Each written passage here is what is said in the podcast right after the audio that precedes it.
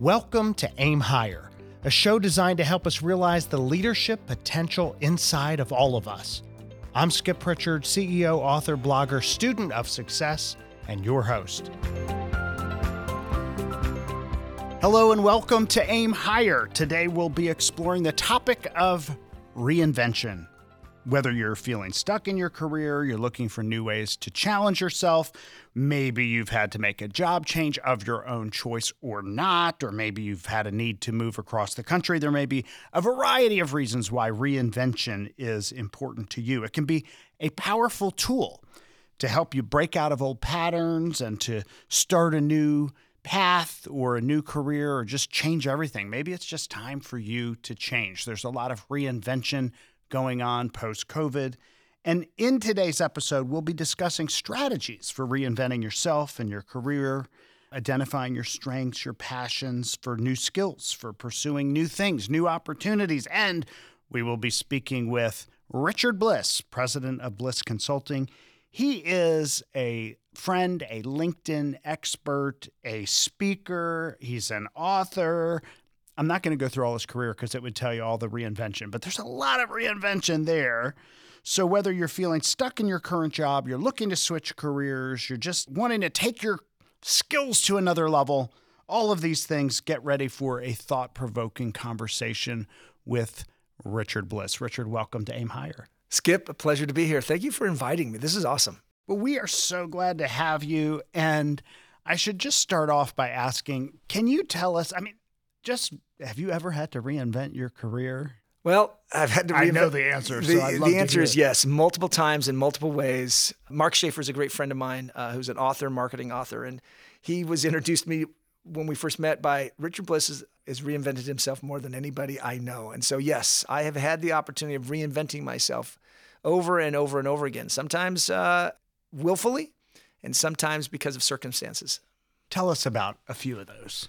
Well, let's see. A little bit of my background. I was a marketing executive for a variety of software companies for about 18 years. And one time, I was the vice president of marketing for a global company. And the founder called me up one day and fired me out of the blue, completely out of the blue. Now, at the time, I was the leading voice in our industry, in our entire market worldwide. And it came as a shock. And then the shock was the next day when he gave the job to my wife. Your wife got the job. Yeah. So you were fired and she was promoted? Yeah. So now ex-wife might have contributed to it a little bit. But here's the challenge, Skip, is that I was, in my industry, I was the known voice and face. Well, now what do you do? Do you go to a competitor? Well, no, because kind of your income. Do I go somewhere else? But my entire career had built up to that point, and all of my networking, connections, and everything reinforced who I was and what I was doing. And now I couldn't take advantage of that at all. And I had to completely reinvent myself at that point, outside of my industry, outside of my expertise. And what did you do? What, a different field, a different career? Yeah. It led to me sitting here with you right now today, because what happened was that, all right, now this was, several years ago. So I said, okay, I've got to reinvent myself. Let's learn this thing, LinkedIn. All right, let's learn this thing, Twitter. Let's learn social media. Let me do a blog. Let me start a podcast. Let me do the things that would be required. Let me write a book. I self-wrote, self-edited, and self-published a book. Not a good idea, right? Because there's all kinds of things that go wrong with that, right? But that book was written in such a way that somebody saw me write the book. And then they reached out because a company that I'd never heard of was in need of someone who was in tech, had been an executive, could work with executives for a $6 billion company and work with executives who knew how to write, understood the technology, was available immediately, lived in Silicon Valley, and the gig was $800 a month. And you took it. And I took it. Why? Because the executive I went to work with, his name is Tom Mendoza. If you've ever heard of the University of Notre Dame's College of Business, it's the Mendoza College of Business. As in Tom Mendoza, the Mendoza College of Business. So I have the vice chairman of a $6 billion company who I'm going to write with, help him write and create content for Forbes. I looked at that and thought, a door has been opened that I have the availability. I had never done that. I had never worked, I call it shadow writing. He and I would sit down. He'd tell me what he wanted to say. I'd craft something for him. I'd hand it to him. He would edit it.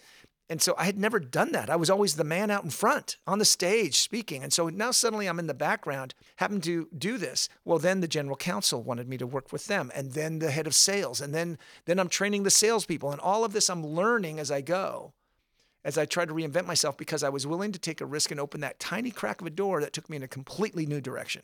Well, it's interesting there because I know about all your career reinventions. I mean, you were even in the military. Yep. You've done so many different things. But that's a real interesting pivot because it is moving from the spotlight to backstage. And that's not normal. Not many people can do that. Not only is it not normal, my now ex-wife said she was shocked that I was able even to do it. She didn't believe I could do it because she had met me and knew me as the spotlight person on the stage, keynote speaker, traveling the world. And here I was going to step aside. My name's not going to show up anywhere. I'm just going to be invisible. And yet, what an opportunity to work with some incredible people and learn from them, which then led to a variety of other things. We can get that here a little bit later, but it led to all kinds of other opportunities. Well, it's also interesting because people doubt you along the way. So your ex-wife's surprised, et cetera. Yeah. But there's a lot of people who doubt you when you're making a change, when you're reinventing yourself. How do you, because you've done it so many times, how do you overcome those voices of doubt, the naysayers, the critics, this is ridiculous, there's no way. What do you do to do that? What personal strategy works for you? One, try not to share with people your long-term vision, because oftentimes that's viewed as crazy. Right? I think I'm going to end up doing this down the road. No, what you do is one is I know what I want to do and I'm going to execute in the short term, and here's what it's do, and I'm going to focus on these results. Here's the goals I'm going to set. Here's the milestones I'm going to hit. And it's really hard for people to talk you out of that next milestone you're looking for. Not the long-term goal, but what's the next term goal? So my next term was, can I do this? Another way I did it was I had to teach myself these social media tools. So before I did that, I went and practiced somewhere where it was safe to fail. And this is critical for pivoting, because the last thing you want to do is to make the important change in front of the very audience you're hoping to impress. Because if you're the first time you've done it, I call them unrehearsed live demos. That's the last thing you want to do. Unrehearsed live demos. Unrehearsed live demos are a killer. And anybody who's been on stage doing tech. So instead, what did I do? I went and started my podcast on Kickstarter. Crowdfunding. Now, today, almost everybody knows about Kickstarter. But in 2011, nobody knew about Kickstarter. It was brand new. It was brand new. It was so new that almost nobody understood it. So then I went and found an audience that could benefit from Kickstarter. So here's a question I have for you and for your audience. So just recently, Kickstarter announced that their largest funding category just finished raising $1.5 billion on the platform, in the history of the platform over the last 12 years. You want to take a guess what category is the biggest funding category on Kickstarter? You probably have a clue based on a little bit of my background. I have no idea. Social media. Board games. I was going to go to the board games, but I thought, no, it can't be there. Board games. I thought they can't eclipse social media. 500 new board games every 30 days on Kickstarter for the last 12 years. 500 new games. They've raised $1.5 billion. So I started a podcast teaching board gamers how to raise money to see their board game. So that was safe. What happens if I screw it up? No, it's not going to impact my career. So I found, and that's why I have a Twitter handle, The Game Whisperer, 25,000 Twitter followers. I can say things and do things on there and screw it up. So I needed a place to go practice, learn, and fail in a safe environment. And so find that, whatever that might be. I love that. And I misunderstood your question when you asked it, but now I see where and how you would get there to board games. You are an expert in board games, not just because of that, but that's a whole nother reinvention. It is. So where did that come from? One, I've been playing board games for a very long time, and we're not talking Monopoly and Kickstarter. We're not talking about Monopoly and Scrabble, that type of thing. We're talking about military backgrounds, so military war games, that type of thing. But the board games came about because I enjoyed board games, but it really, the Kickstarter thing, because I knew board game industry a little bit. And I saw, because I live in tech, I live in Silicon Valley, I see this reinvention model over and over and over and over again. I also know from a marketing standpoint, when a large amount of funding, cash, moves into a calcified, static market, there's going to be massive transformation. But oftentimes people don't see it coming. I was able to connect the dots because I knew a little bit about both. I saw how they were coming together and got out in front of that trend. Well, then, if you had a board game and you needed to put it on Kickstarter, you went and listened to a gentleman by the name of Jamie Stegmaier. You went and read his blog. You went and read somebody else's blog, and then you listened to Richard Bliss's podcast, Funding the Dream. Those were the three places you went. And so every person who was possibly ever going to need expertise, well, then it became the halo effect. I have these people on my podcast. Just to tell you, I was in Columbus last year, and I walked into the Columbus Convention Center, and there were 14,000 board gamers there last year. Columbus has a huge board game convention. And as I was walking around, somebody came up to me, and I was introduced. This is Richard Bliss. He screamed at the top of his lungs, "You're Richard Bliss." Grabbed me a bear hug and said, "You changed my life." And this is a man who had a 20 by 20 foot booth, employees and everything. I have no idea who he was. And yet my podcast reached out and touched his life in such a way that it transformed it. So I found satisfaction of doing something and giving back to a community. That's the other thing. And helping him reinvent himself. He reinvented himself. And that's what I was doing with my podcast, teaching people of my years of experience in the military, of marketing, of executives, of technology. Here's how you can reinvent yourself. Here's how you can fund your dream. Well, I was thinking about traps that people make and mistakes they make when they do reinvent. And I love, one of your ideas here is find a safe space. Yes, because that's really important. What other things would you say, common traps people make when they're reinventing themselves? Because I've seen people quit their jobs and you're like, well, you didn't seem to have a plan. What do you tell people in terms of mistakes? There are a couple of mistakes, and they go both sides of this. How are you going to monetize that? I hear that question so often. How are you going to monetize that? Right? You're selling plants at the local farmer's market. How are you going to monetize that? And I was so irritated by that, particularly on my podcast. How are you going to monetize that? Well, I didn't, because that wasn't my goal. But every time somebody says, well, if you're going to pursue this, you got to have a plan on how you're going to make money. No, you got to make a plan on how you're going to learn. And then the opportunity itself will present itself. Monetization too soon crushes so many opportunities of growth and learning and giving to a community. You're trying to take out of that community. Amanda Palmer is an artist out there. I do not listen to her music, but she's got a fantastic TED Talk that transformed the way I thought about this whole prospect, the art of giving thanks. And she talked about it. And it's a fantastic way. Learn how to give thanks to your community. And over time, give it time. They will give back. But if you try to extract that value too soon, that's one. Also, set goals. People, like you just said, they'll quit their job and I'm going to go do this. And I've suffered from this too. I have grandiose ideas and goals.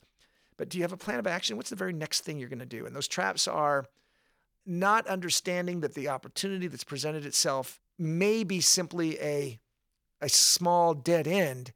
You got to give it time and be patient. The other trap is that people oftentimes, well, I say that, and yet here I am having reinvented myself over and over in a very short amount of time.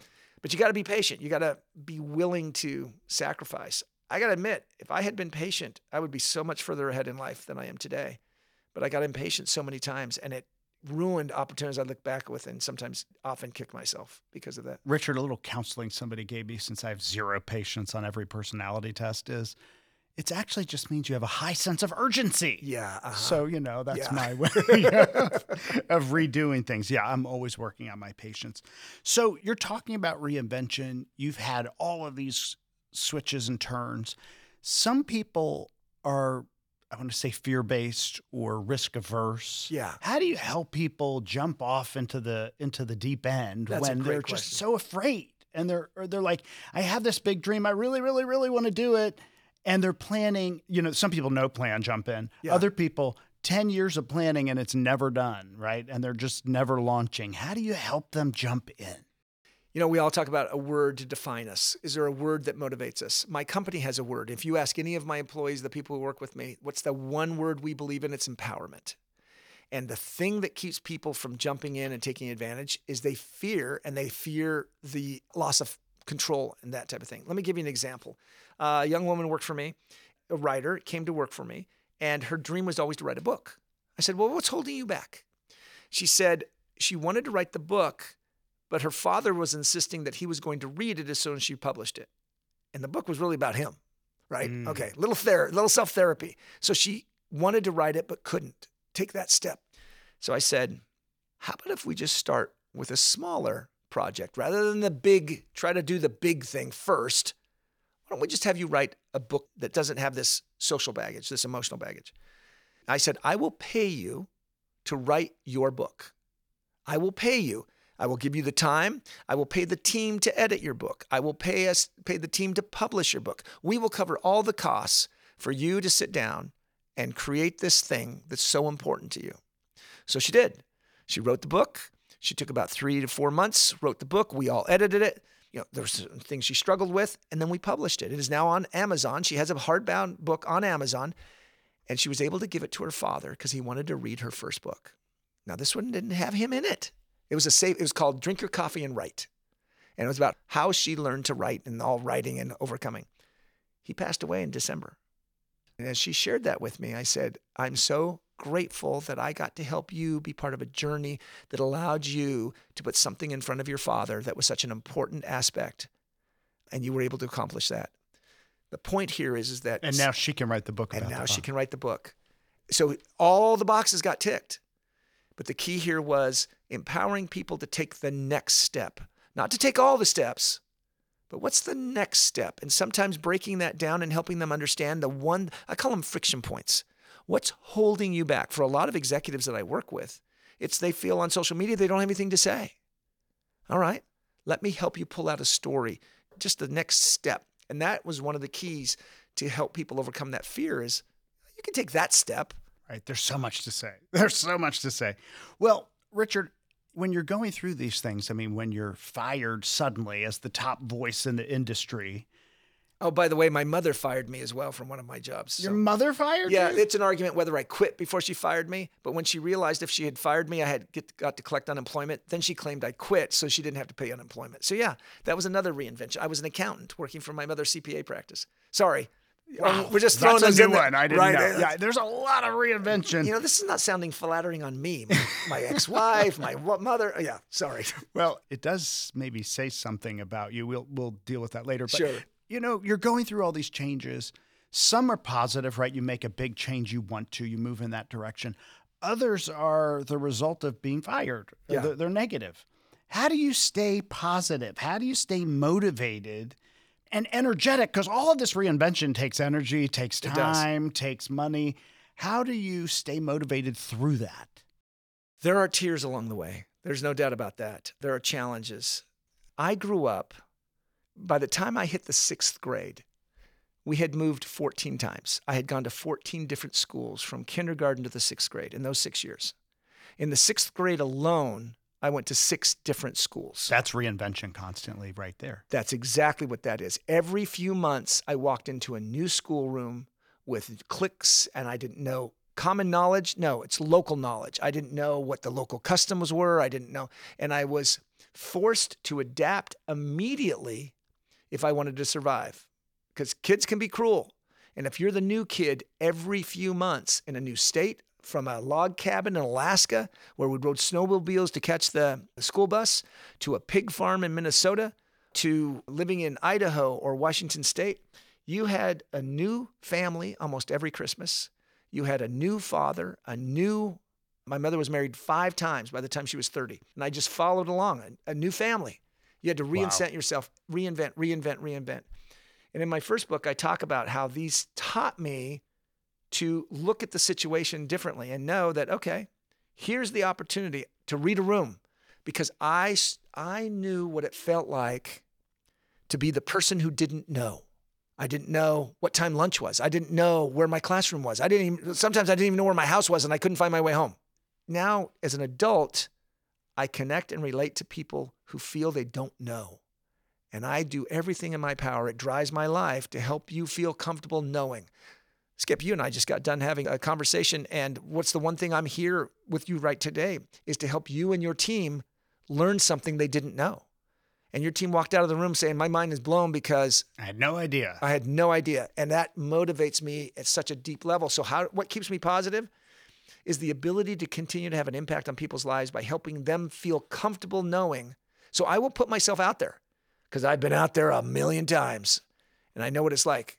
It has created an aversion for me to go knock on doors, and I get nervous walking into places where I'm new, even today.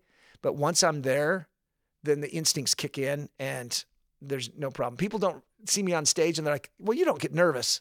Oh yeah, I get nervous every time. But once you're there, those instincts and a lifetime of survival skills kicks in. But I don't know if I answered the question, but that's how I stay positive. It's a good combination of both traits and ideas and skills that people can cultivate.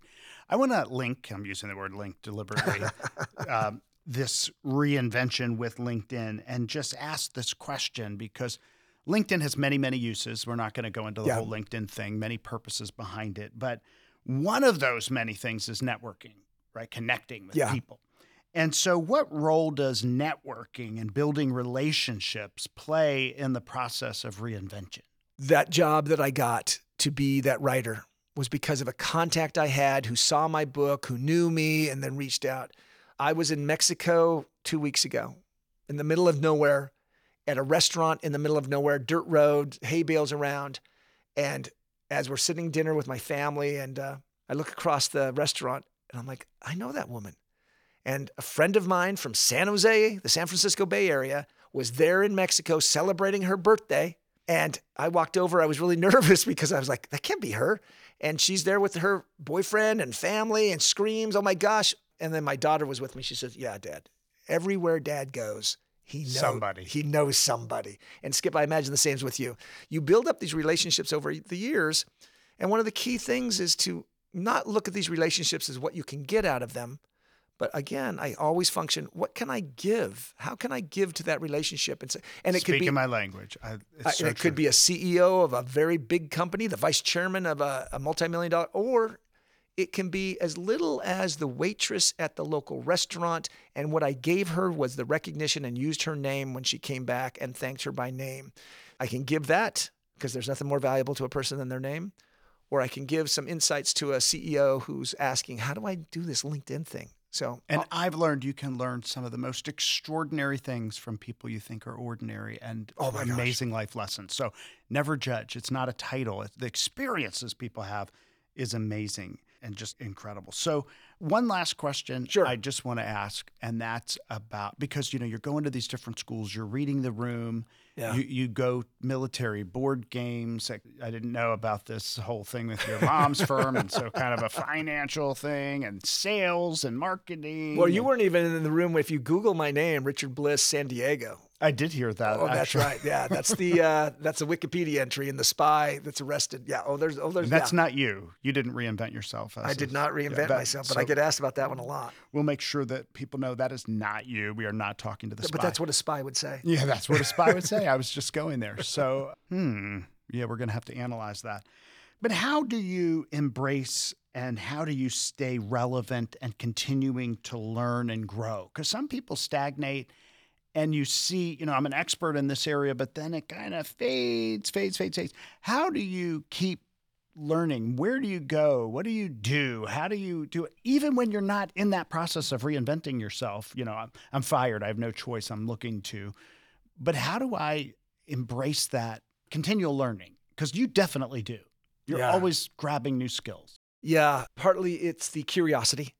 Being curious about a wide variety of things, right? Always being curious. I read a lot of books. I know that you do as well. A lot of the consumption of that content. On occasion, I grow, not discouraged, I grow a little worrisome that I can't keep it up, that this is the last time I reinvent myself. And then people who know me just laugh in my face, okay? But it's because it takes, what I have to do is I have to, ChatGPT is a perfect example. It's incredible. Yes. Right, it's incredible. And I discovered it back in September, October. It came out in November. So I discovered OpenAI and the whole thing. So I shared it with people that I know who are really knowledgeable. And then I realized, this group of people that I know could benefit from me connecting the dots. And part of it is that whole, strength finders, looking at my strength finder thingies and strategic and ideation and those type of things. I'm terrible at execution. But man, if you want me to connect the dots and let's talk about that, that's what it comes from. It comes from knowing people, a wide variety of background. I mean, we didn't mention here. I speak a little Chinese. I speak fluent Spanish. That means I'm always finding a way to connect with somebody in such a way to the point where I'm on the flight. I'm trying to memorize the flight attendant's name. To give you a story about that, I once flew to Boston. From Salt Lake City to Boston. I was only there for an hour trip. So it was like, okay, I'm just going to get a change of underwear. That's it. Put it in my little carry-on bag. I'm just going to wear the same clothes. I fly to Boston. I get to know the flight attendant. Next day, we're done. We're flying back to Salt Lake. It's the same flight attendants because they just spent the night and they're going back. And I said, hey, I recognize you. She says, yeah, I recognize you too. And you're wearing the same clothes. I'm like, oh, dang. But taking the time to look around you and be aware of the changes and everything and not be afraid. We're going to come back. Finding a safe way to go practice with that. Go play. Is so good. Go play with things. Look, I've always wanted to be an actor. So go do YouTube videos. Go do TikTok videos. Just have fun. Just make it happen. I have a well, if you've reinvented yourself this many times, you are an actor. What was that movie? Leonardo DiCaprio was the guy. Yeah. Catch Me If You Can. Yeah, maybe that's you. Yeah, there might be some of that truth. There might be some of that truth there. Yes.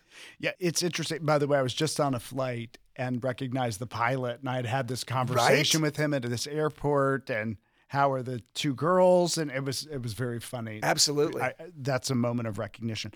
So amazing to think about reinvention and continual learning and risk taking and being willing to try new things and having the right attitude. But I also like that you shared that there can be tears along the way. There can be some, I'm feeling down. I think sometimes people don't realize we all go there too, and you've got to deal with, just don't stay there, but how do you get out of it? And I'm not talking about if you have obvious depression or something, and then I encourage people to go to a doctor. But there's these up and down times, and having that staying power and that energy to do it is an incredible thing. Not everybody feels they have it, but if you tap it inside you, you do have it. You do have it, and I made a commitment to myself years ago, Skip, I committed to myself that every year I was going to live my life the year better than before, whatever that made. Right now, I like that. Right, every year it's going to be better. And I have traveled the world. I have seen things and done things, and every year, and sometimes I've looked back and said, you know what? You lost a little of that vision. You've kind of settled. It's hard during COVID when we're all locked down, right? It was hard during COVID, but my business exploded. Suddenly I was doing, because reinventing myself as this ability. And now I have people who are encouraging me to reinvent myself again. But I got to tell you, sometimes I look back and think, if I had just stopped, I had somebody say, why don't you just slow down and stop? I'm like, stop when? Because almost all of those reinventions mean there's nothing there that I could have stopped. Now, what's impressive about here, as I've met with you and your team at OCLC, is how many people are here making an impact on people's lives and the community and reading and all of that. And I got to tell you, I'm a little envious because they have been able to commit to something and stay long-term. And it is just not in my DNA. And sometimes I long for a little bit of that stability. And so having people around you that provide that stability is so important to me. And it's something that has driven the desire to find settle, because it's never been there. I've constantly been on the move. You were forced to as a child and then going on. And even as an adult, I just couldn't let it go. December became the longest I've ever lived in one place in my life. It's 7 years. I've been in my same house for 7 years. It's good sometimes. Longest I've ever been. It's good. We do have employees that just signed certificates, 25, 30, 35, 40 years, which is great. But one of the things that I just want to encourage all of our listeners is that you can reinvent yourself even staying at the same company. You can. And do something different, change your career, get a new education, change fields. But you also can reinvent yourself doing personal things and hobbies, and those kind of things can feed it. And so this process is there, but also all of these same concepts, and I'll just leave everybody with this, are all applicable to reinventing products and services and other things, because it's not just about your career. All of us, as we're running a service or doing something to serve others, can say, how can we reinvent and make next year better than last year? Which is, I love your challenge to yourself. It's not just personally, but also my team and my company and my community, my civic kind of responsibility, I think is such a galvanizing charge. So Richard, thank you so much for joining us on Aim Higher and talking about the topic of reinvention. You can see why I loved talking to Richard about this. He has reinvented himself more times than anybody else I know. Thanks for listening. Thanks for listening to Aim Higher with Skip Pritchard. Check out skippritchard.com for more episodes, interviews, book reviews, and leadership insights. Until next time, remember, don't settle for the mediocre, always aim higher.